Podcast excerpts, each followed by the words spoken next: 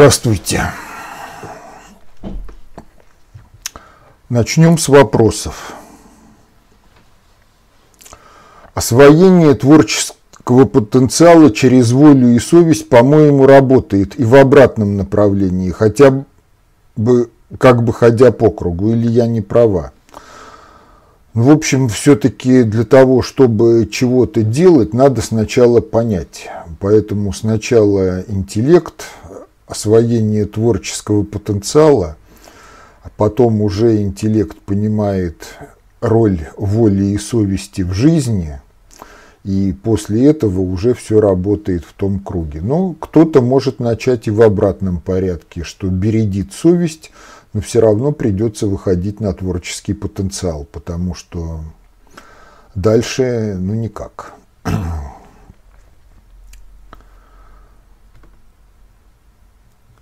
Вот глубинная ошибка концептуалистов в том, что видят лишь то, что хотят, что собственная нравственность позволяет. Понимаете, это не ошибка концептуалистов, это основы психологии любого человека. Каждый человек видит и понимает только то, что его собственная нравственность позволяет за пределы того, что позволяет собственная нравственность, люди не могут выйти. И пока нравственность не изменится, ничто у них в миропонимании, в восприятии мира, в круге интересов не изменится. Дальше товарищ продолжает. Объясняется, что сутки сварога – это объективный надглобальный процесс – и влияние идет на общество в том числе по независящим от людей причинам. Природа существует и по циклам, каждому циклу свойственен свой характер во всем. Для чего тогда в индийской философии при... перекраивает всех тем и эпох? Всякие юги, Кали-юга в частности, со всеми деталями. Но вот они, концептуалисты, так не считают. Пожить надо 25 тысяч лет, э, чтобы понять. И это и ответ на материал Зазнобина, почему знахари и ведуны так повели себя в ответ на программу Андрея Первозванного. Они понимали объективность физики происходящего. Значит, начнем с того, что просьба писать грамотно. Ладно, бывают опечатки, пальцы не на те клавиши нажимают, клавиатуры нечетко срабатывают из-за разных конструктивных и производственных дефектов, накопившейся пыли под клавишами, все бывает. Но перед тем, как нажать кнопку Enter и ввести все в поле общественной дискуссии, все-таки следует прочитать, что вы написали, поставить запятые, поставить правильные, исправить ошибки, ну, все-таки в русском языке слово объясняется, пишется через твердый знак, а не через мягкий. Ну а теперь по существу. Чтобы прожить 25 тысяч лет, ну, пожалуйста, проживите, или если вы прожили, поделитесь. Да, действительно, в природе все циклично. Но если смотреть просто на то, что из себя представляет биологический вид человек разумный, то вариативность структуры психики как информационно-алгоритмической системы, она запрограммирована.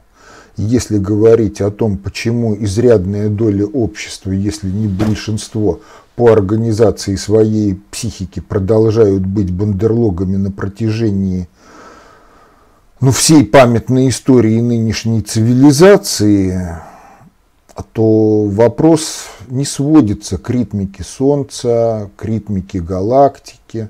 Вопрос сводится к педагогической культуре. И в общем-то, можно быть здоровым зимой, и летом, если вести себя соответственно погоде. Поэтому то, что касается мнения ведунов, знахарей, которые повели себя так, что не приняли на себя ответственность за течение глобального исторического процесса, когда им стало понятно, что происходит в Палестине и что библейский проект порабощения всех от имени Бога вступил в новую фазу, это их субъективное мнение, обусловленное их нравственностью. Просто, и коли Кали-Юга, то надо было строить иную педагогическую культуру, которая бы позволяла человеку быть человеком. Потому что даже если предположить, что сутки сварога – это объективный надглобальный процесс – он действительно существует, то не исключено, что когда сварах проснется, то вам придется держать ответ за то, что вы тут делали, пока он спал, и вы имели возможность жить иначе.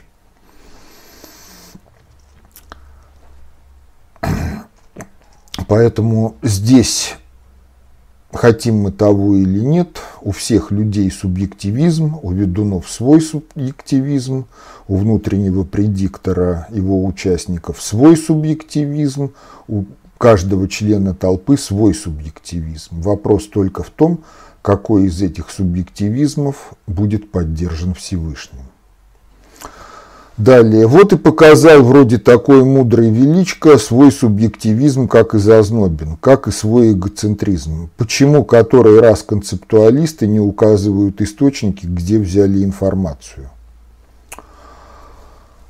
Я уже говорил не один раз, что все библиографические ссылки, которые нужны, даны в толстых книгах. Перечислять издания, страницы, когда я что-то устно говорю, ну, это просто утомлять, и это информация к теме не относящаяся. Кроме того, в ряде случаев в материалах концепции есть ссылки на литературу, разговоры, которые стали достоянием памяти участников ВП ну, несколько десятилетий тому назад, когда и самого ВП, и даже в проекте, и в намерениях не было, и поэтому вопрос о том, чтобы запомнить библиографические ссылки, он просто не вставал. Поэтому не надо видеть злонамеренность там, где ее реально нет. Кроме того, я никогда не говорил, Владимир Михайлович тоже никогда не говорил, и никто из причастных к производству материалов концепции никогда не говорил, что это безупречный, безошибочный текст. Да, там могут встречаться ошибки разного уровня, и методологические, и стилистические, и фактологические. Но люди должны соотносить все с жизнью как таковой. Поэтому ошибки принципиального значения не имеют при условии, что люди чувствуют жизнь, думают сами, и тексты соотносят с жизнью как таковые. Выходит, самим концептуалистам надо еще работать и работать до человечного образа. Да, всем надо работать. Я не видел никого, кто жил бы в свете собственного нимба и грелся бы его энергией. Зачем впоследствии критиковать в работах тех, чью информацию подают как свою? Вот последний упрек – это демагогия в чистом виде, конкретно материалы, концепции, где чего – с вашей точки зрения позаимствовано у кого-то и подается как свое. Но, кроме всего прочего, еще раз напоминаю, концепция не признает персональных авторских прав в пределах общества. Потому что в конечном итоге, если вы признаете персональные авторские права в, предел, в пределах общества, то тем самым вы возводите свой плагиат у Всевышнего, поскольку он творец мироздания, он творец всех возможностей, которые открыты в этом в мироздании. Вот вы возводите свой плагиат у Всевышнего в ранг своего авторского права. Это, мягко говоря, нехорошо. Согласен с данным изложением материала и поддерживаю, но как донести ее до людей, у которых заплыл мозг жиром, кто покупает квартиры по 2 миллиарда и так далее, ведь они и слушать не будут. Ну, кто-то будет слушать, кто-то не будет слушать. Кроме того, вопрос не в тех двух, э, не в тех одном-двух процентах населения страны, которым принадлежит более половины собственности в этой стране. Вопрос в подавляющем большинстве населения, которые порождают из себя таких людей. Для того, чтобы таких не было, должно общество само измениться. И может быть, даже не в том смысле, что такие люди должны исчезнуть из жизни, потому что исчезнут они из жизни это не очень скоро, как социальное явление, а необходимо вести так, чтобы людей, которые стоят на позиции государства это мы, и при этом обладают нравственностью праведной, стало бы достаточно много для того, чтобы они могли укомплектовать собой государственный аппарат и сферу управления в народном хозяйстве. После этого такие, кто хочет квартиру за 2 миллиарда, яхту за 10 миллиардов – так, для сопоставления строительная стоимость американского авианосца на уровне 13 миллиардов. Поэтому кто-то может захотеть и плав дворец размерами с хороший авианосец. Вот такие люди должны себя неуютно чувствовать в обществе. И эта неуютность, она должна подвигать их к тому, чтобы они либо перевоспитывались, либо линяли куда-нибудь из страны за рубеж, либо самоликвидировались от скуки. Потому что, посмотрите, вот все-таки два романа Ильфа и Петрова «12 стульев» и «Золотой теленок», они очень хорошо показывают ту психологию, ту нравственность, которая не позволяет осуществиться социализму, коммунизму как обществу победившей справедливости для всех. Вспомните эпизод, когда Остап Ибрагимович, едучи в купейном вагоне, оказался спутником студентов техникума, которые ехали с практики. Остап Ибрагимович показал им чемоданчик полный рублей и сразу же оказался в психологической изоляции. Вот пока мы, общество, не порождаем такой психологической изоляции по отношению к тем, кто неправеден, они будут пользоваться вашей энергией, вашими знаниями и будут господствовать над толпоэлитарным обществом. Потому что многие, кто недоволен квартирами за 2 миллиарда, они недовольны только потому, что эти квартиры не их. Позвольте задать вопрос не по существу. Подскажите, пожалуйста, если обращаться к Богу в виде просьбы, чтобы получить ответ, важно ли настроение во время молитвы? И можно ли в молитве просить за других людей, например, чтобы получить подсказку о том, как подсказать или подтолкнуть человека на разрешение его проблем? Понимаете, конечно, желательно, чтобы настроение было правильное, но Всевышний снисходителен. И если говорить о молитве, к ней одно единственное требование – искренность. Без фальши, без лицемерия. В общем, посмотрите стихотворение Лермонтова «По небу полуночи ангел летел».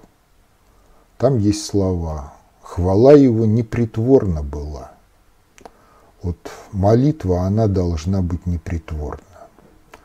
От нее требуется искренность. А все остальное это уже ну, обстоятельства такие, какие они есть. Бог снисходителен к нам.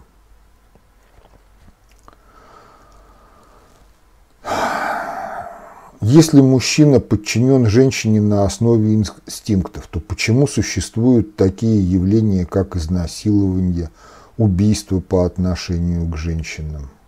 Подобные поступки совершают носители демоничного строя психики или наоборот. И подскажите, если я правильно понял, то змеи являются высоковооруженными существами, но в отличие от тех же львов – в борьбе за самку самцы не причиняют друг другу физического ущерба, но самку могут и убить. Почему так происходит? Когда я рассказывал о биологии человека, о врожденной компоненте информационно-алгоритмического обеспечения нашего поведения, то речь шла, в общем-то, о норме – которое выражается в поведении основной статистической массы. А отклонение от нормы – это то, что в хвостах в распределении. Поэтому вот то, что в хвостах распределения, отклонения от нормы, они могут приводить и к изнасилованиям, и к убийствам. Но это все-таки по отношению к норме это статистически редкое явление. Что касается змей и других биологических видов, ну, в общем, понимаете, там тоже есть вот эта вот проблема, о которой я говорил. Рождаемость в любом биологическом виде превосходит емкость экологической ниши лишние уничтожаются. Уничтожаются они на разных стадиях. Поэтому могут быть такие ситуации, что когда популяция ощущает угрозу перенаселения, то избыточные самки тоже могут уничтожаться.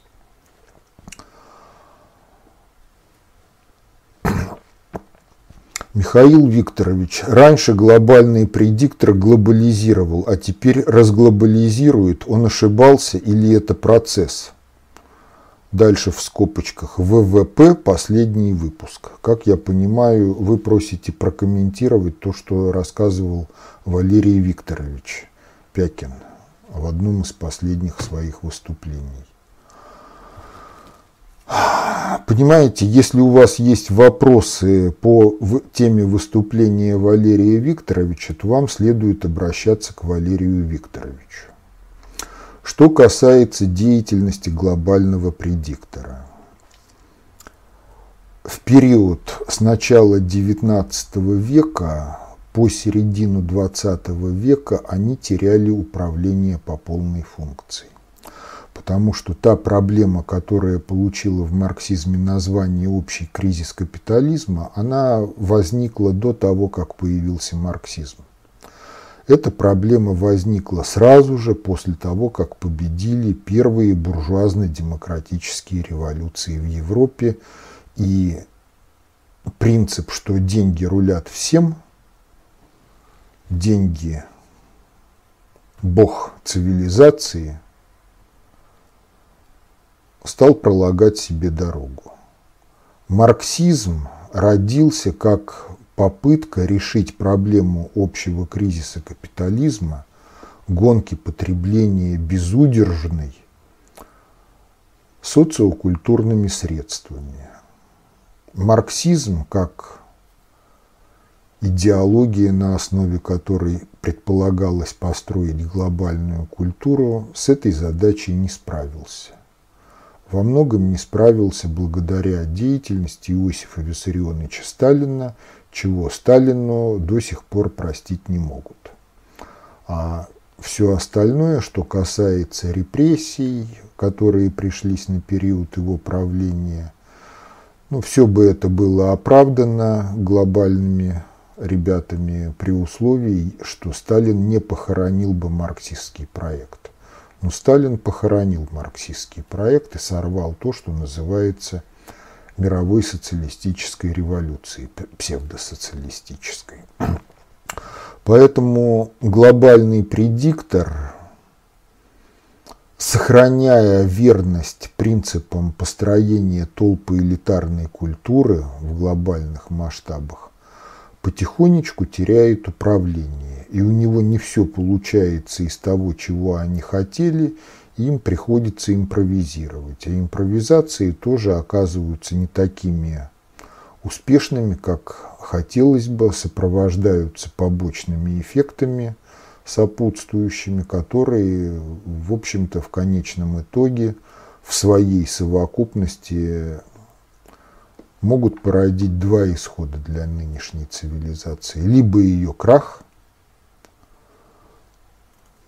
может быть очень тяжелый крах с разрушением нынешней биосферы, либо преображение всей Земли и выход в новые качества бытия человечества. На этом вот вопросы кончились, и теперь перейдем к теме нынешней лекции.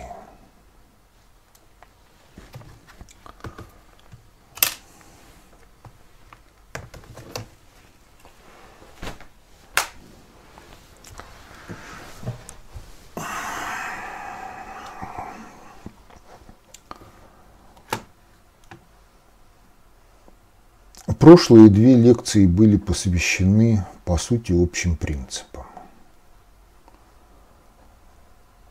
Предыдущая была посвящена культуре как таковой, а ей предшествующая была посвящена врожденным компонентам информационно-алгоритмического обеспечения жизни человека.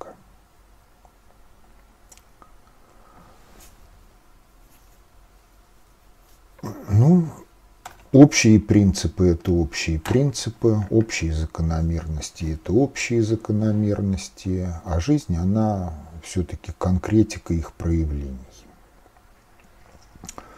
И вот если говорить о конкретике их проявлений, то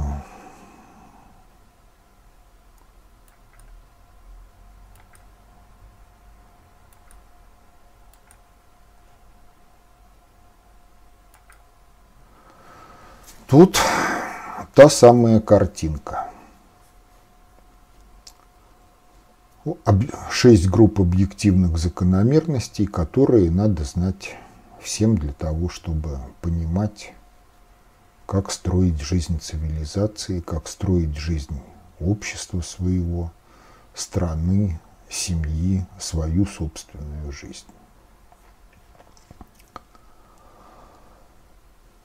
Ну вот, если человек как биологический вид является частью биосферы, то естественен вопрос, а какое воздействие оказывает биосфера на цивилизацию. И вот давайте смотреть. Мы живем на суше мы живем в каких-то биоцинозах. Ну, в идеале природные биоцинозы, а практически многие а в Европе и Соединенных Штатах, в других развитых странах больше половины человечества живет в условиях деградирующих биоцинозов больших городов. Они не дети леса, не дети степи, они дети асфальта.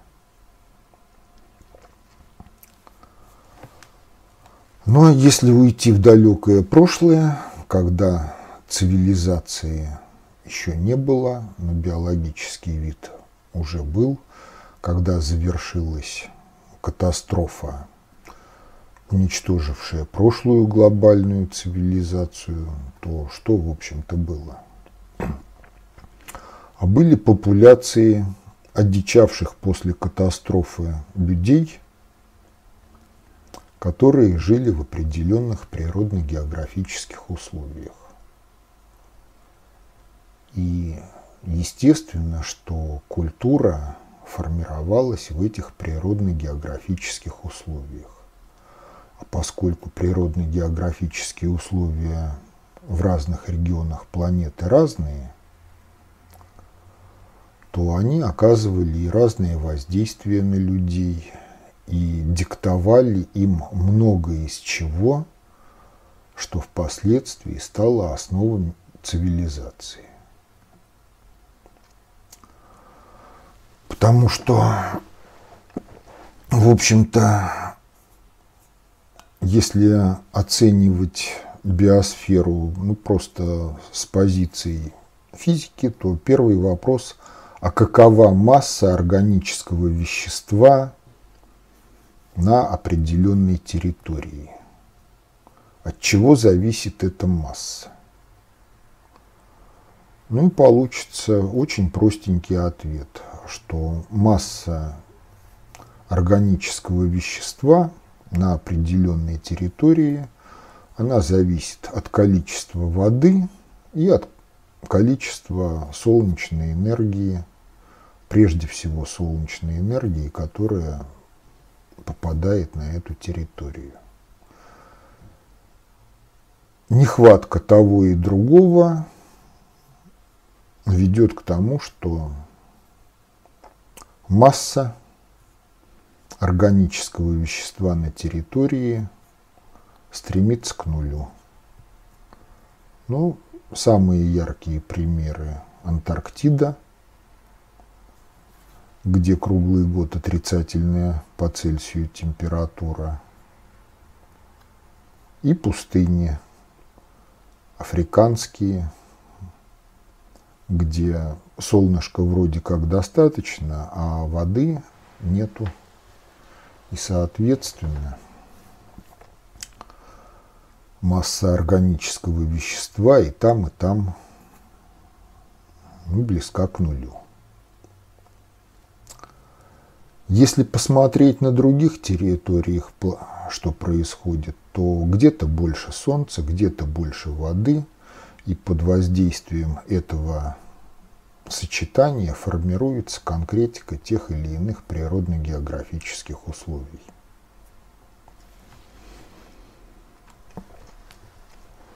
Ну, это конкретика природно-географических условий, она обуславливает максимальную численность человеков в этих регионах, поскольку для того, чтобы жить, надо прежде всего прокормиться. А для того, чтобы прокормиться, вариантов два. Либо собираем вершки и корешки и охотимся,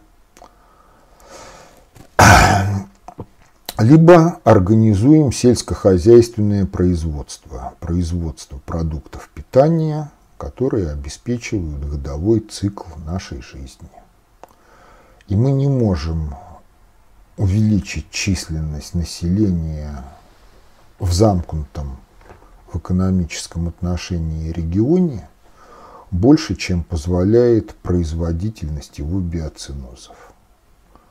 Если обращаться к древности, то мощь Египта – это следствие того, что в долине Нила они собирали 2-3 урожая, а их конкуренты далеко не всегда могли гарантировать даже один урожай. Ну а теперь давайте посмотрим на то, что происходит в разных регионах, обладающих физико-географическим своеобразием, ну, при условии, что уровень развития цивилизации близок к нулю. Но если это пустыни, степи, то что получается? производительность биоцинозов минимальна,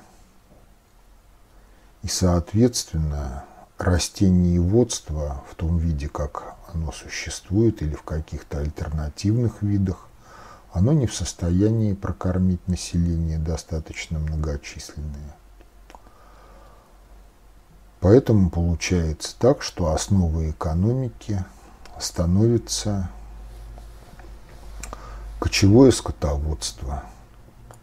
Мы доверяем баранам есть траву, а потом едим баранов.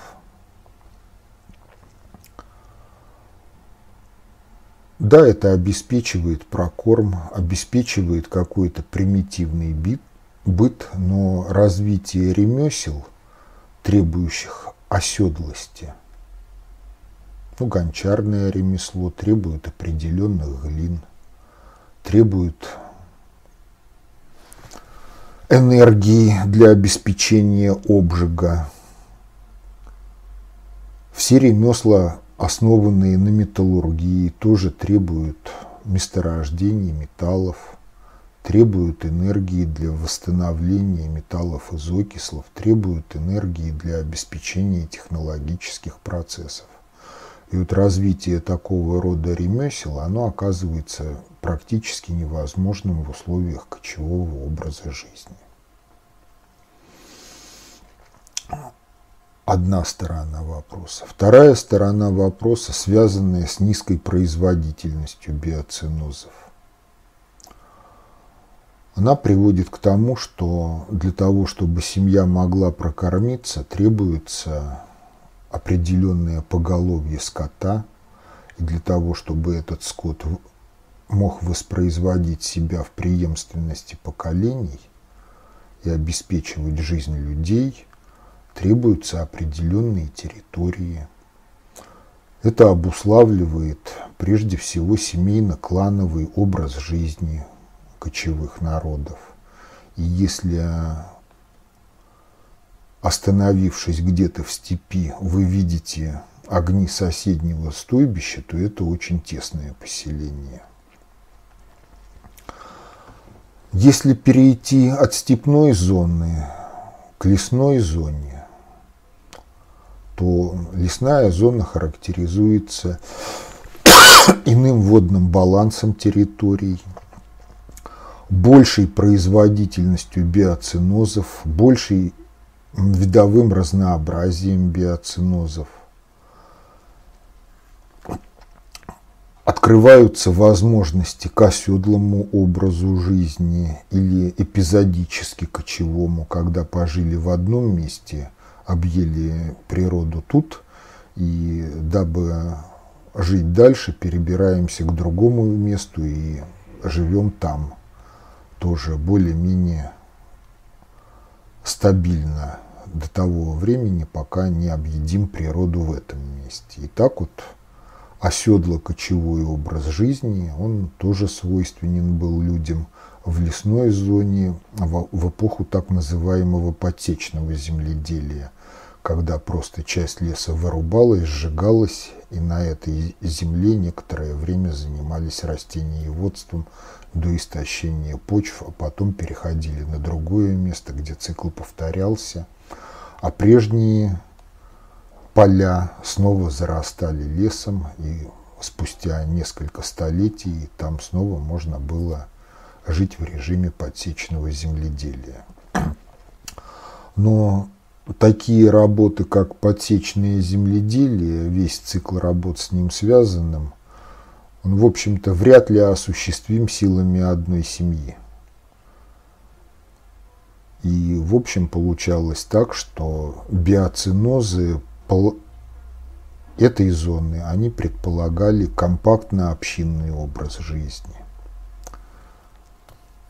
Дальше, если переходить к северу, там опять падение продуктивности биоцинозов, обусловленное уже не недостатком воды – обусловленные недостатком солнечной энергии.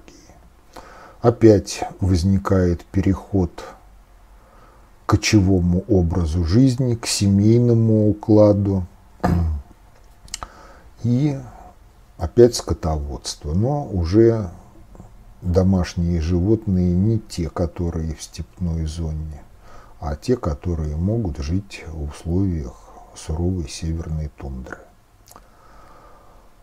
Но все-таки развитие цивилизации, оно требовало оседлого образа жизни и стартовых условий, как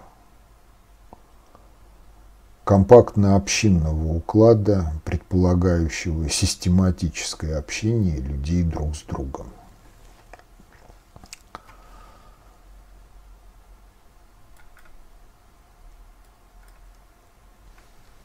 Ну и так вот формировались общества. Вот цивилизованное общество. Вот посмотрите на табличку. Общество в условиях цивилизации можно представить как некоторый набор общественных институтов, взаимодействующих друг с другом и каждый из которых несет определенные функции, которые не могут нести другие общественные институты и не могут нести люди поодиночке. Вот это дает определение общественному институту как внутрисоциальному образованию, которое выполняет определенные функции – и эти функции не могут выполнять другие общественные институты и не могут выполнять люди поодиночке. Но общество – это целостный организм, поэтому общественные институты взаимодействуют друг с другом, взаимно проникают в друг друга, и в зависимости от того, какие общественные институты породило общество, как они взаимодействуют друг с другом, так это общество и живет.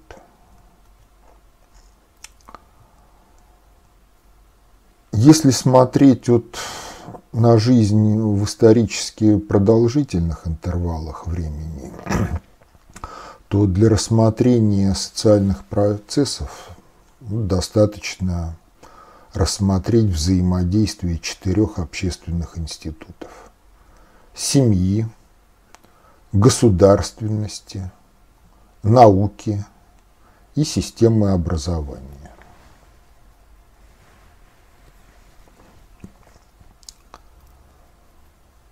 Табличка, в принципе, проста по своему построению. По горизонтали мы рассматриваем общественные институты как источники благ.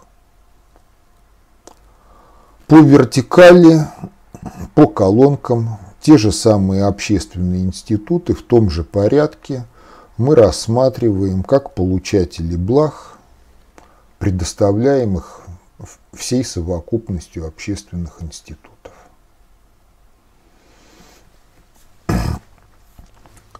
На что здесь следует обратить внимание? Ну, прежде всего, здесь нет экономики как общественного института. Почему? Потому что экономика – это организационно-технологический комплекс плюс общество. Организационно-технологический комплекс не является общественным институтом, потому что в нем нет людей. В нем есть средства производства, природные ресурсы, организационные процедуры, структуры, какие-то взаимосвязи, но людей нету. Люди, взаимодействуя с организационно-технологическим комплексом народного хозяйства, порождают экономику. Но люди – это, опять же, все общество, поэтому рассматривать экономику как общественный институт при таком подходе неправомерно. Кроме того, общественные институты и характер их взаимодействия в разных обществах могут быть разными. А организационно-технологический комплекс разных обществ при этом может быть, ну если не один и тот же, то во многом близок. Ну, посмотрите вот на историю Второй мировой войны. Соединенные Штаты – одна система взаимодействия общественных институтов. Третий Рейх – другая система общественных институтов и их взаимодействия. Советский Союз – опять же, своеобразие во взаимодействии общественных институтов. Япония тоже своеобразие во взаимодействии общественных институтов. Китай – своеобразие во взаимодействии общественных институтов. А если обратиться к экономике этих стран, то, в общем-то, в основе организационно-технологического комплекса каждой из них лежат одни и те же конструктивные решения, одна и та же фундаментальная наука, одни и те же технологии. Да, есть определенная специфика, но все-таки если мы будем рассматривать боевые самолеты всех участников мировой войны, то это поршневые двигатели воздушного или водяного охлаждения, планер либо цельнометаллический, либо композитные конструкции. И если стереть опознавательные знаки держав владельцев, то ни специалист и не поймет, кому из государств принадлежал тот или иной самолет. Ну, плюс к этому где-то общественные институты были, а экономика в сопоставлении с другими государствами не была развита, потому что Китай это сейчас ведущая в экономическом отношении держава, у которой есть определенные проблемы с развитием фундаментальной науки. А в период Второй мировой войны именно экономическая и организационно-технологическая отсталость Китая сделали его жертвой более успешных в аспекте развития техники и технологий соседей.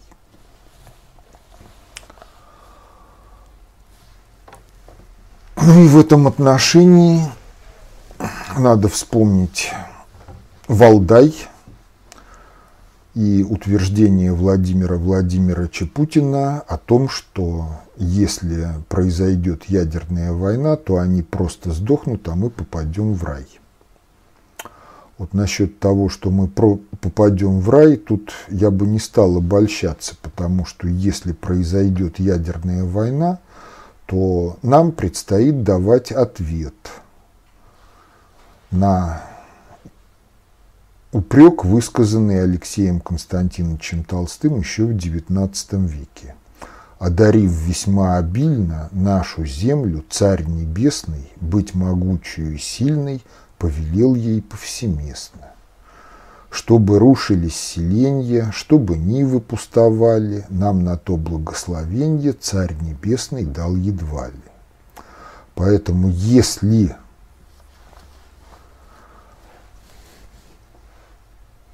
все же произойдет ядерная война, глобальная, да, у нас нет доктрины превентивного удара, у нас концепция обществ... ответно-встречного удара. Тем не менее, придется давать ответ на вопрос, почему мы довели страну до такого состояния, что у агрессора возникла иллюзия безнаказанности, и он посмел развязать мировую войну. Потому что если обращаться к истории, то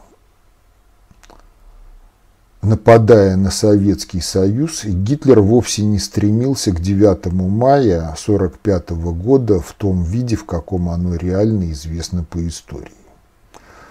Он был опьянен иллюзией, что все можно завершить, если не в течение двух недель, то в течение нескольких месяцев летней кампании выйти на уровень Урала, на глубину Урала и после этого заняться колонизацией захваченных территорий, урегулированием пограничных взаимоотношений с Японией, которая претендовала на Сибирь, ну и ликвидацией лишнего расово неполноценного с его точки зрения населения Советского Союза, дабы количество рабов было достаточным для того, чтобы обеспечить то благоденствие Германии, которое он предполагал.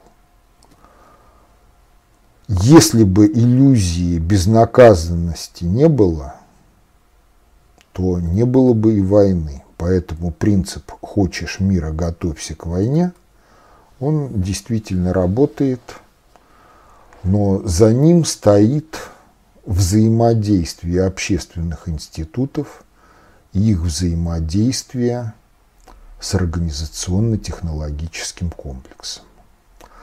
Поэтому я прошу вас вот, нарисовать эту табличку, потом нарисовать стрелочки от нее к организационно-технологическому комплексу, который можно нарисовать под табличкой, потом все это обвести кружочком. Кружочек будет символизировать биосферу планеты, а все остальное будет обозначать компоненты биосферно-социально-экономической системы как объекта управления. И общество, вот, представленное этой табличкой, оно взаимодействует и с экономикой, и с биосферой напрямую, и с биосферой опосредованно через организационно-технологический комплекс экономики.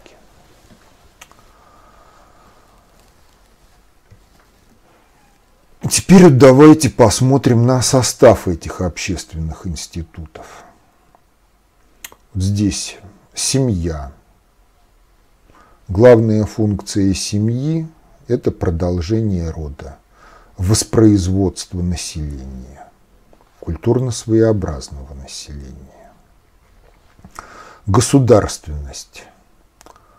Если смотреть на функции государственности, с позиции достаточно общей теории управления, то государственность – это субкультура управления на профессиональной основе делами общественной в целом значимости, в масштабах общества и на местах. Здесь значимо то, что управление осуществляется на профессиональной основе. И благодаря этому государственность может решать те управленческие задачи, которые не могут решать самодеятельные общественные организации и люди в одиночку.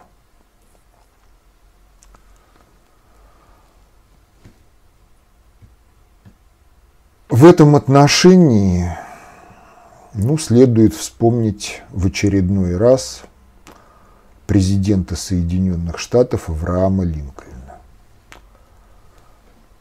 Законная задача правительства – делать для общества все то, что люди, выступая в своем индивидуальном качестве, не могут сделать вообще, либо не могут сделать хорошо. То есть определение задач правительства, данное Линкольном, оно вполне соответствует тому, как функции государственности понимаются на основе достаточно общей теории управления.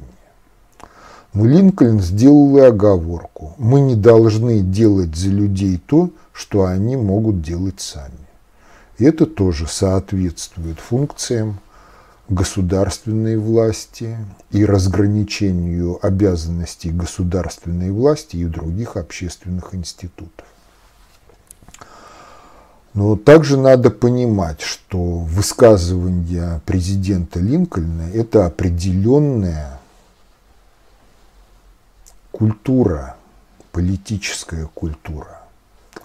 И вот это высказывание позволяет понять, почему Соединенные Штаты не беспроблемные, но в целом успешно решали все задачи решали все проблемы, с которыми они сталкивались на протяжении своей истории. А вот если обратиться к нашим учебникам политологии, то там ничего, кроме демагогии на тему духовности, патриотизма, государственности, там ничего нет.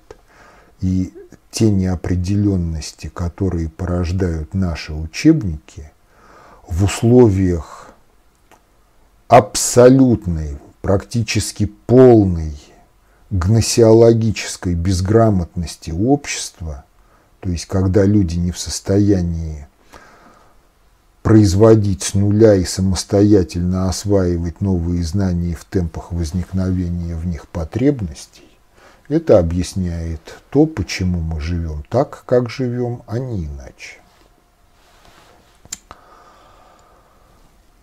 Далее наука и система образования. Это тоже общественные институты. Обратите внимание, что мы не включили в набор общественных институтов церкви и средства массовой информации. Почему? Ответ простой.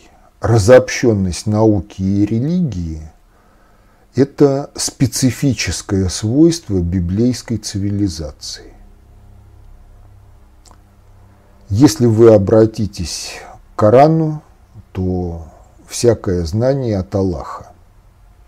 И только от человека зависит использовать его во благо или во вред другим людям.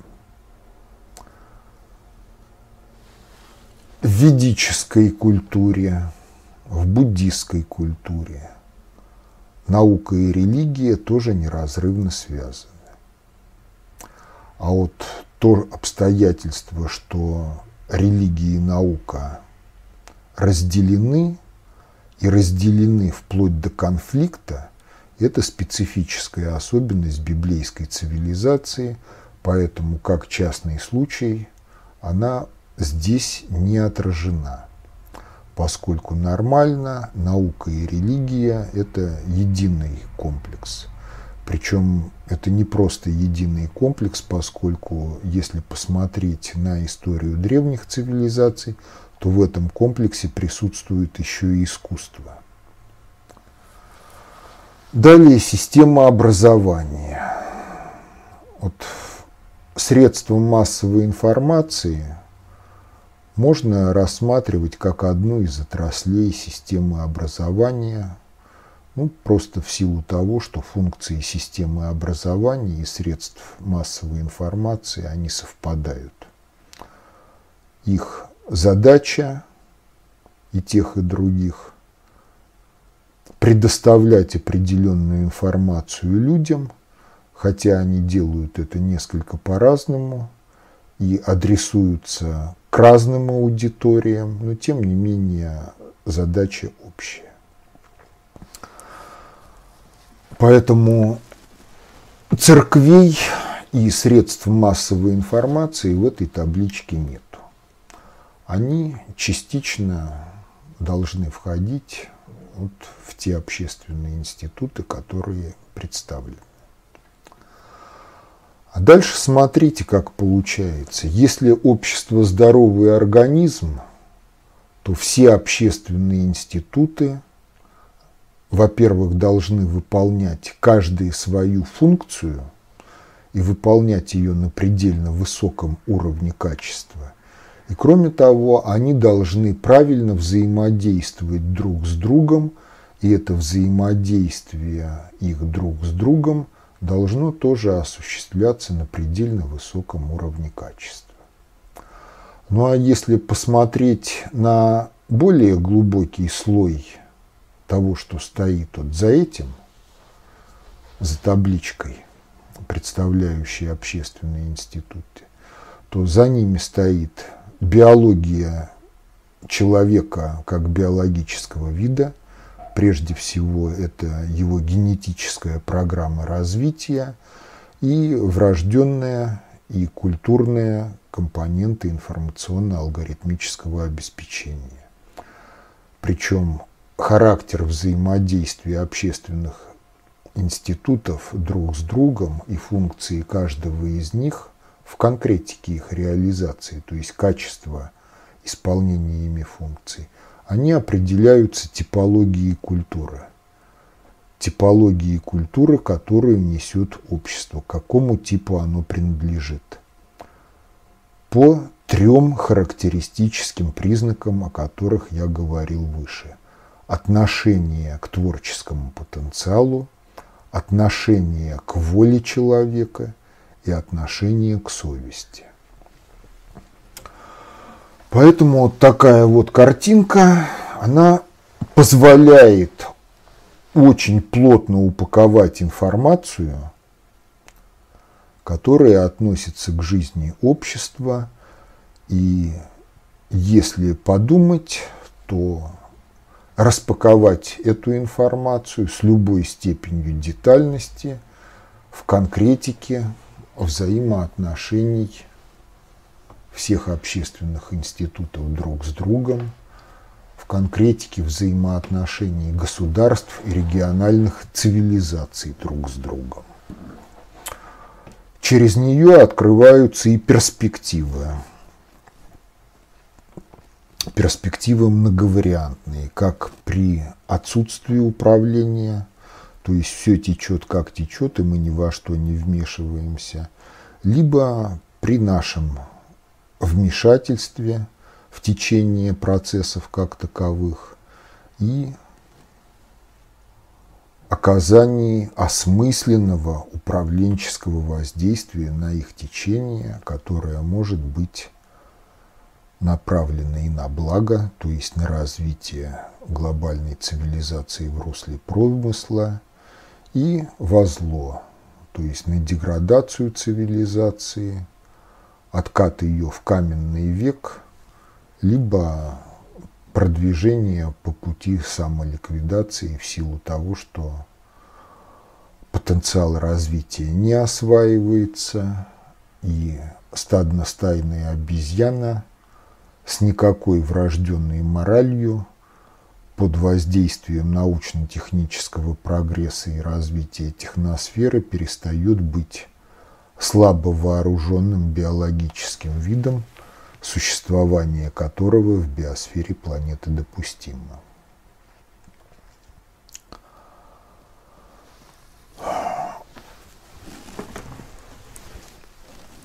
Теперь давайте обратимся к функциям этих общественных институтов более подробно.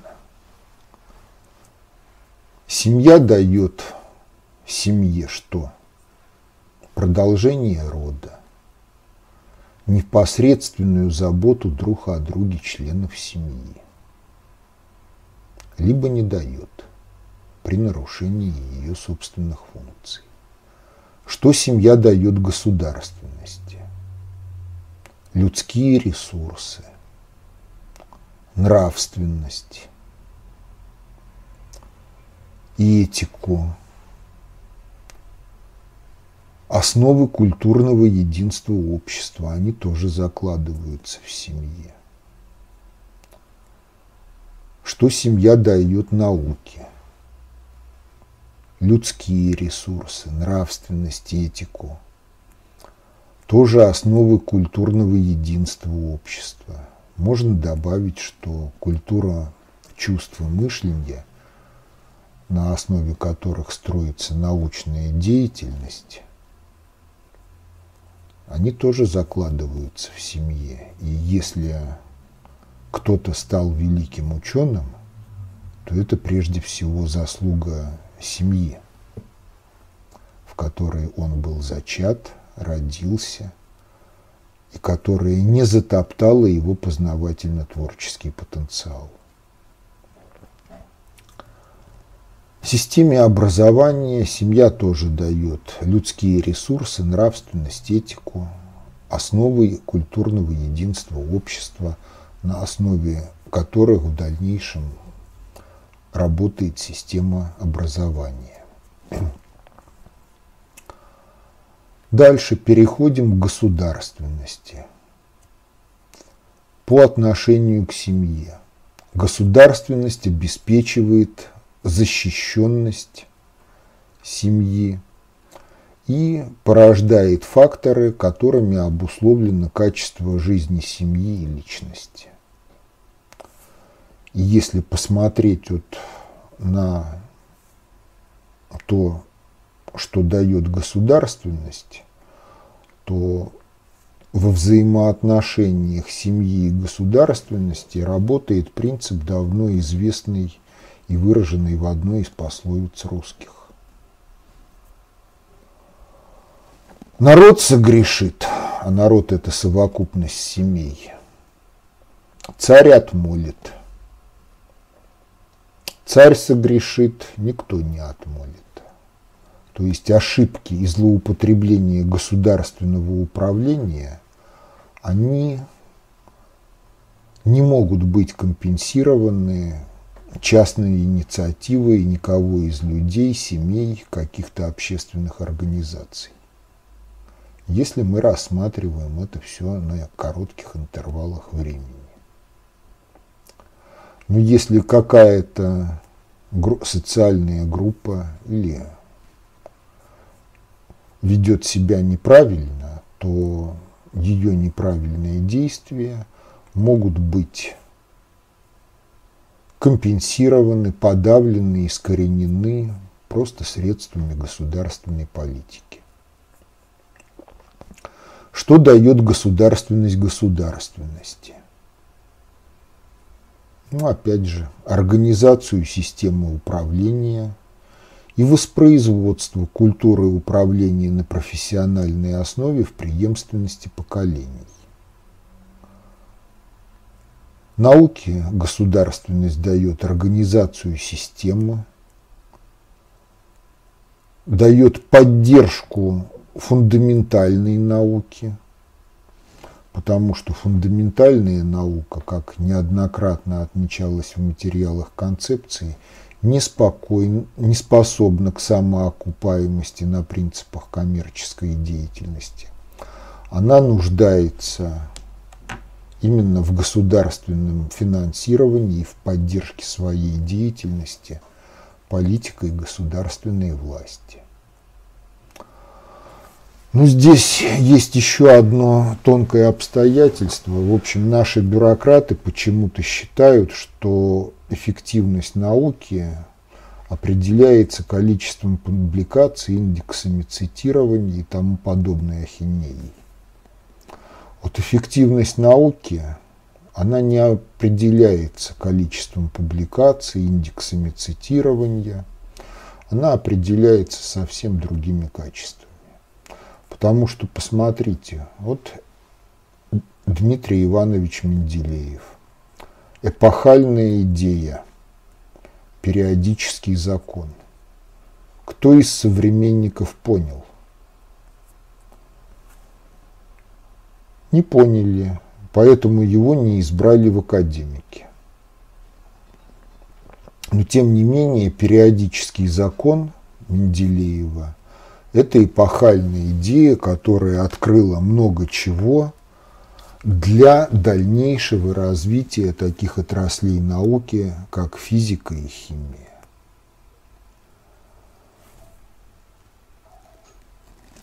А индексы цитирования, ну, в большинстве своем, если ставить их во главу оценки научной деятельности, это стимулирование графоманства и подавление науки как таковой. Дальше. Постановку исследовательских задач в, осуществлении, в интересах осуществления политики. Это тоже функции государства. Они предполагают в ряде случаев возврат к двум первым функциям – организации системы научных исследований и поддержку фундаментальной науки как кадровыми ресурсами, так и финансированием и прочими ресурсами. Системе образования государственность тоже дает организацию системы и постановку образовательных задач. Постановка образовательных задач опять же связанная с типологией культур. Какого человека мы должны получить? Вот Фурсенко сказал в свое время, что, дескать, советская система пыталась сделать человека творца, а надо делать квалифицированного потребителя. То есть, если это задача постсоветской системы образования, то квалифицированные потребители будут творческими импотентами, а неквалифицированные потребители, то есть двоечники системы, обречены быть в этом случае криминалитетом, либо будут срываться психологически с катушек и мстить остальному обществу, которое не смогло обеспечить приемлемый для них уровень потребления. То есть такие события, как Колумбайн, они будут повторяться при поддержке политики государства в отношении системы образования. Далее переходим к науке. Семье через систему научно-популярных книг, фильмов, статей и прочих публикаций наука обеспечивает формирование кругозора подрастающих поколений и взрослых сверхобязательного образовательного минимума, принятого в обществе и который обеспечивает система образования всеобщего. Государственности. Наука дает научно-методологическое обеспечение текущего государственного управления и выработки политического курса на будущее. Вот проблемы России связаны с тем, что наука как раз не дает адекватного научно-методологического обеспечения государственного управления. Самой науке наука дает воспроизводство субкультуры научных исследований и решения прикладных задач. То есть это воспроизводство и формирование новых научных школ. Системе образования наука дает методологию познания и творчества – дает миропонимание, то есть тематику и содержание образовательных стандартов, кадры профессионалов-преподавателей. Но здесь надо тоже понимать, что вот эти две ячейки последней строки государственность дает системе образования и наука дает системе образования, они находятся в определенной связи. То есть государство является цензором по отношению к тому, что наука может дать системе образования и что реально дает, поскольку государственность, ее институты, ее подразделения допускают либо не допускают ту или иную тематику в содержании образовательных стандартов – даже при том, что в Конституции у нас написано что-то в стиле того, что преподавательская деятельность, она носит свободный характер. Но, тем не менее, государственная цензура, она есть. И если высшая школа экономики контролирует практически все образование в области социологии, экономики и финансов, и образовательные программы преисполнены вздором и инструментарием зомбирования для обеспечения функционирования либерально-рыночной экономической модели. В соответствии с этим же проводится и кастинг профессионалов-преподавателей, то есть допуск-недопуск их к преподавательской деятельности – не надо обольщаться, мы живем так, как обеспечено научно-методологическое обеспечение государственного управления. Дальше. Система образования обеспечивает семье стартовый уровень образования и профессионализма вступающих в жизнь новых поколений. Это основа для интеграции их в жизнь общества. И опять же, если посмотреть на нашу систему образования, то те идеологи реформ системы образования, которые были проведены в 90-е годы и проводятся по настоящему времени – они вполне заслуживают уголовной ответственности по статье 275 УК РФ и недействующего. поскольку выгодополучателем в результате проводимых реформ оказывается кто угодно, только не население России и не российская государственность. Государственности система образования дает основы культурно-политического единства общества, либо не дает этого и формирует раскол общества, что создает трудности в государственном управлении. Дает кадры профессионалов-управленцев. Ну, какие кадры дает, я прошу посмотреть ролик «12 вопросов» теста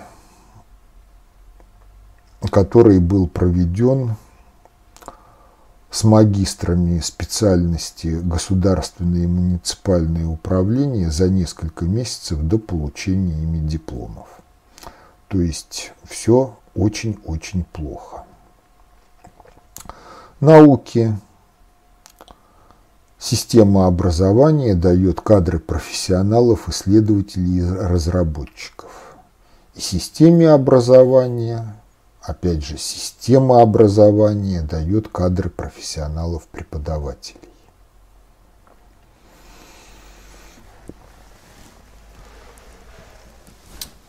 Вот мы рассмотрели эту табличку. Дальше справа от нее текст. Ну, в общем, этот текст можно иллюстрировать многими фактами,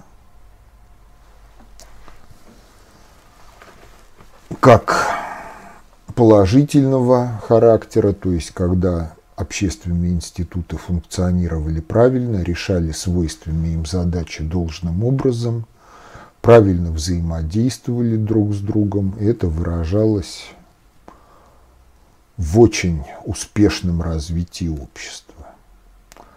Ну и можно посмотреть на то, как эти же общественные институты взаимодействовали неправильно друг с другом, неправильно выполняли свои функции.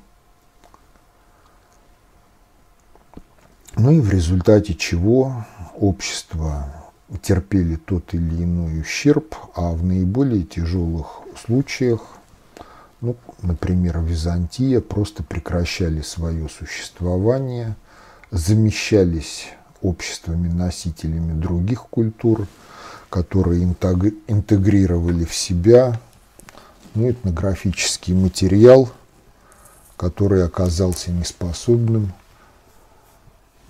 воспроизвести устойчиво и безопасно развивающуюся социально-экономическую систему.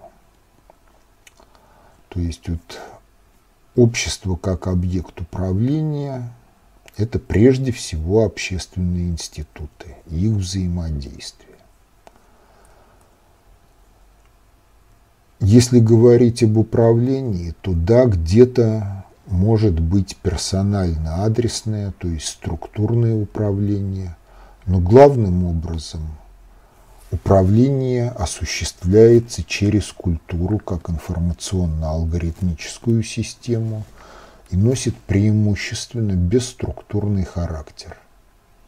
Хотя из бесструктурного управления при этом может рождаться структурное управление и структура могут целенаправленно воздействовать на культуру как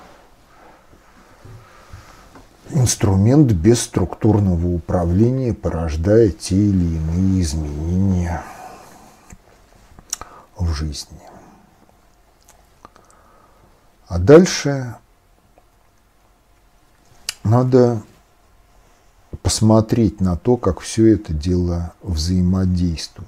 И вы, тогда выясняется, что взаимодействие всех этих общественных институтов – друг с другом носит различный характер, если мы рассматриваем его на разных интервалах времени. Если мы рассматриваем все на непродолжительных интервалах времени, ну, в пределах 10 лет, то, безусловно, над всем доминирует государственность. Эффективная политика государства позволяет разрешать уйму проблем, позволяет нормализовать деятельность всех прочих общественных институтов, обеспечивать воспроизводство эффективной государственности в преемственности поколений. Ошибки и злоупотребления государственной властью тоже оказывают воздействие на все общественные институты, характер их взаимодействия друг с другом, на характер экономики. Ну а если мы переходим к более продолжительным интервалам времени, охватывающим сроки в несколько десятилетий, то тогда выясняется, что ключевым ко всему общественным институтам является институт семьи. Потому что и государственность, и наука, и система образования, если рассматривать цивилизацию в ее историческом развитии, отпочковались от институтов семьи. Просто вот смотрите, древность один отец учил своего сына ремеслу. Но ремесла были разными. Кто-то учил пахать и сеять, кто-то учил обжигать горшки, кто-то учил ткать, кто-то плавить металл и ковать, а кто-то учил своего сына правлению – поскольку был сам управленцем. Учил собирать войско и вести войско. И в итоге из всего вот этого получилось то, что одни стали ремесленниками или продолжали быть крестьянами, а кто-то стал государем. Ну а поскольку системы образования не было, как отпочковавшегося института, все образование носило внутрисемейный характер, то история длительное время развивалась, когда принцип из грязи в, кря... в князе,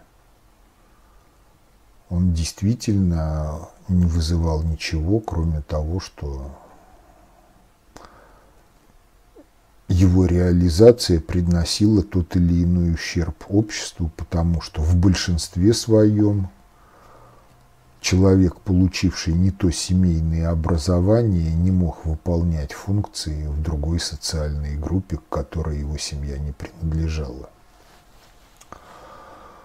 Но ну, дальше ремесла развивались, выделилась наука, из науки потом выделилась система образования, и вот мы получили в конечном итоге современный набор тех общественных институтов, взаимодействие которых друг с другом и определяет характер жизни общества. Изменилось ли что-либо от если рассматривать их взаимодействие на исторически продолжительных интервалах времени. А в общем-то ничего не изменилось. Семья по-прежнему главный общественный институт, из которого вырастает все, потому что действительно в семье закладывается генетический потенциал развития будущих поколений в семье, в пренатальный период и в первые годы жизни ребенка создаются или подавляются предпосылки к тому, чтобы он предельно эффективным образом реализовал свою генетическую программу развития. Именно семья определяет, что будет, освоит ребенок творческий потенциал, Будет он носителем воли, либо не будет. Будет он добросовестен, либо совесть и стыд уйдут из жизни его психики.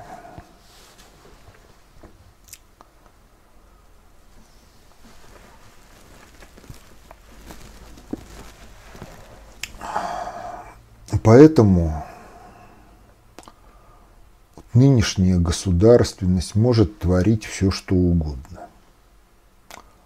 То, что она делает, это следствие прошлых ошибок государственности, науки, системы образования, семьи.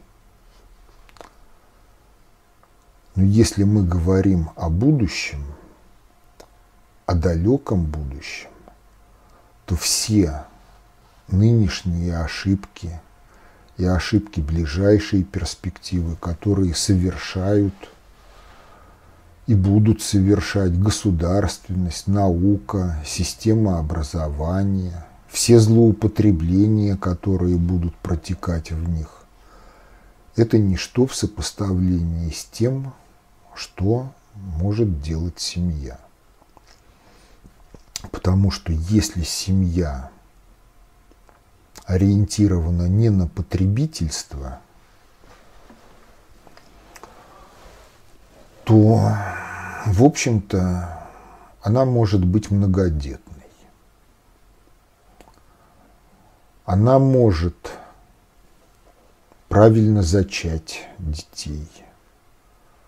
Она может вместо того, чтобы шляться по торговым центрам,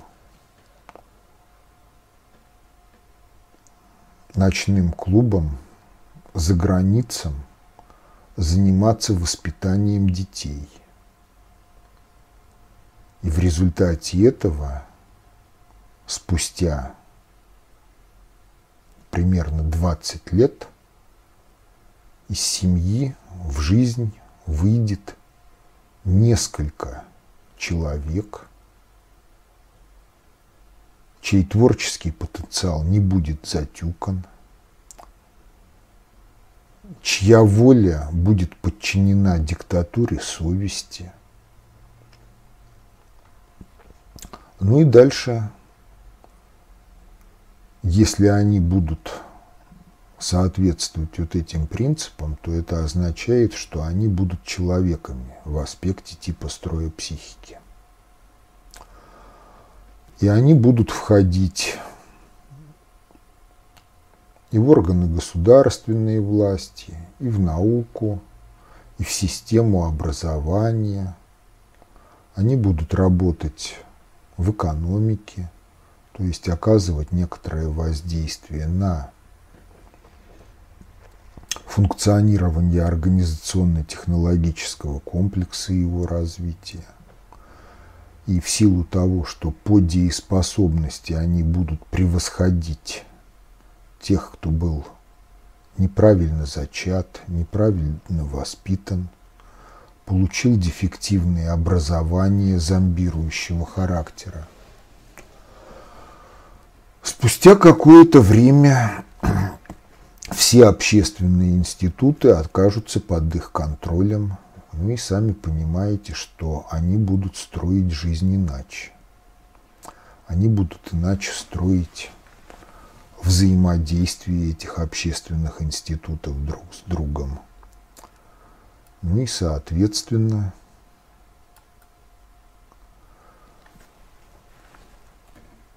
они смогут реализовать вот эту вот циклику, которая необходимо в жизни общества для того, чтобы общество жило и развивалось в гармонии с биосферой планеты,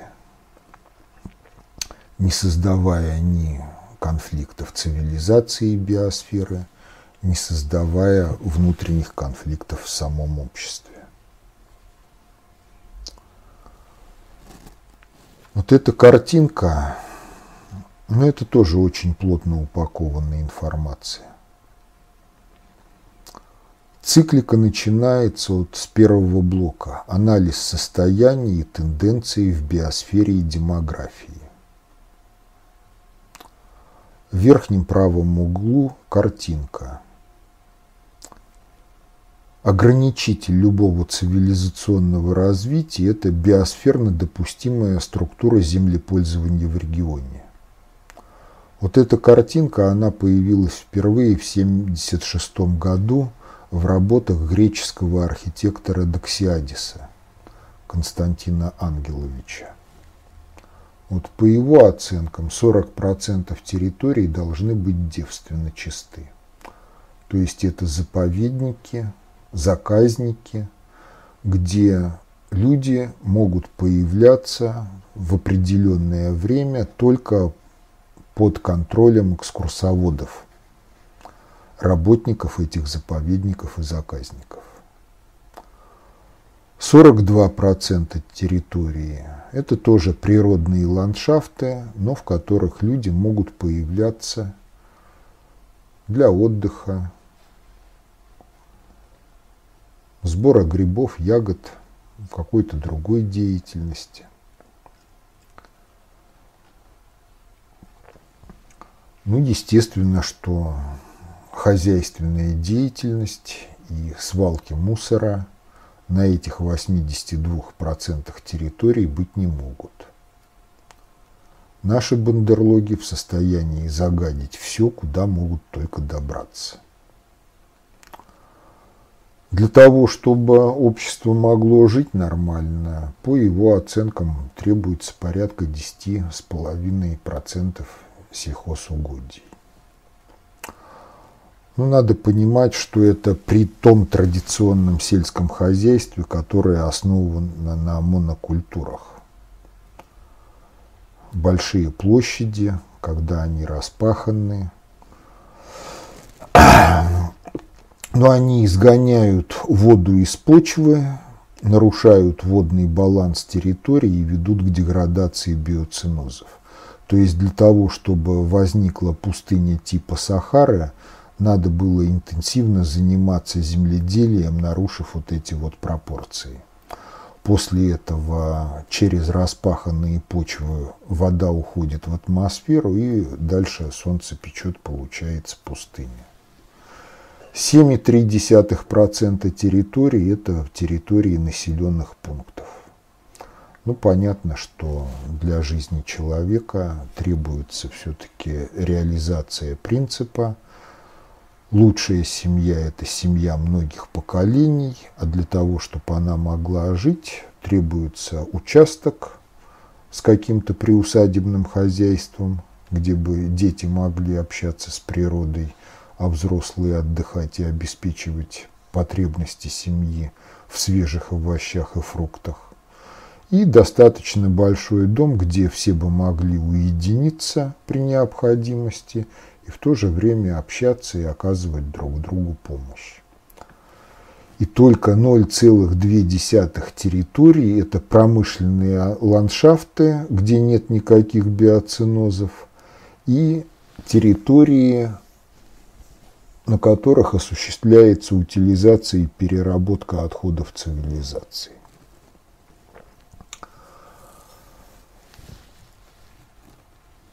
Вот эта вот столбиковая диаграмма, она в каждом конкретном регионе имеет свою привязку каждого столбика к территориям, к ландшафтам. И конкретная структура землепользования в ее натуральном выражении, она либо позволяет наращивать численность населения, повышать интенсивность хозяйственной деятельности, либо не позволяет. Либо наращивание численности населения требует перехода к какому-то иному жизненному укладу. Ну, в частности, одна из проблем – это ликвидация традиционного сельского хозяйства монокультур. Дело в том, что монокультуры, большие массивы площадей под ними, ну, один из аспектов вреда их я уже назвал, это утрата территориями воды и, соответственно, в перспективе деградации биоцинозов окружающих вторая сторона вопроса – потребность разного рода сельхозхимии, потому что монокультуры, они беззащитны по отношению к вредителям и всему прочему. Есть альтернатива, так называемая пер пермакультура. Один из подвижников этого дела – австрийский крестьянин Зеп Хольцер он научился искусственно формировать биоцинозы, которые состоят из многих видов растений, животных, птиц, рыб и прочих организмов. Эти искусственно сформированные биоцинозы обладают более высокой продовольственной отдачей, чем традиционное сельское хозяйство, и в расчете на единицу площади – и в расчете на одного занятого. Но в частности, в условиях Австрии, как говорил Зеп Хольцер в своем выступлении в Аграрном университете в Санкт-Петербурге, он платит налогов в 10 раз больше, чем его соседи. И развитие пермакультуры как основы сельского хозяйства, оно, в общем, позволяет перейти к иному образу жизни – в котором цивилизация будет гармонично взаимодействовать с биосферой, и многие проблемы будут решены. Поэтому, если вот есть ограничитель, биосферно допустимая структура землепользования в регионе, обладающем физико-географическим своеобразием, то далее требуется выработка биосферной экологической политики государства, то есть где сажать леса, где создавать водоохранные зоны, где создавать заповедники-заказники, где допустимо свободное посещение людей хозяйственная деятельность на природе. После этого предполагаемой структуре землепользования должна быть привязана инфраструктурная система.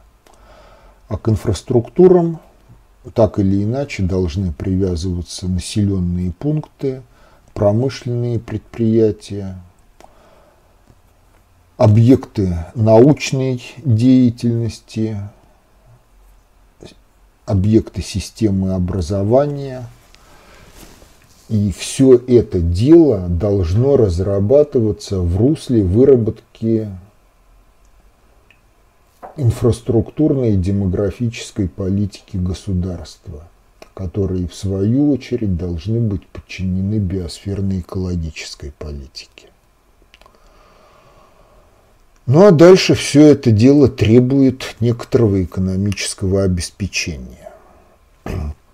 И это ставит перед вопросом о выработке экономической политики, развития отраслей производства, размещения в определенных местах предприятий, обеспечения их кадрами профессионалов. Ну а дальше реальная хозяйственная деятельность, она в том или ином виде будет несколько отличаться от планов. От этого вы никуда не денетесь по двум причинам. Первое – это неточности планирования, а второе – это непредсказуемость научно-технического прогресса. Поэтому хозяйственная деятельность даже на плановой основе должна некоторым образом саморегулироваться – и саморегуляция ее должна координироваться, опять же, государством, так, чтобы цели плана достигались в намеченные сроки, либо несколько пораньше, с запланированным качеством, либо с качеством более высоким, чем было запланировано.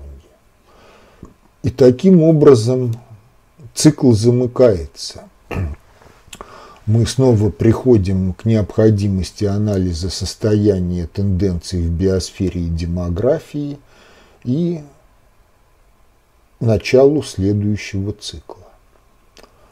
Но вот эта циклика, она действительно необходима для того, чтобы в обществе все были сыты, одеты, быт всех был обустроен, чтобы дети получали полноценное образование и воспитание, чтобы все были здоровы, чтобы биосфера планеты была устойчивой. Но эта циклика несовместима с либерально-рыночной экономической моделью, в основе которой лежит принцип «деньги – это бог цивилизации».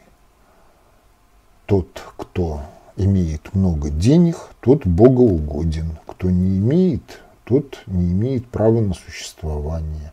Кто имеет мало, должен по одежке протягивать ножки и не роптать. Но такой подход не позволяет реализовать эту циклику и ведет к самоубийству цивилизации по одной из двух причин. Либо деградация биосферы, либо война на взаимное уничтожение конкурентов. Ну а дальше мы займемся рассмотрением вот компонент этой циклики что должно происходить в каждом из блоков, как блоки должны быть увязаны друг с другом, какая для этого требуется культура, что и как должно делаться государством. Ну а на сегодня, в общем-то, все. Спасибо, благодарю за внимание.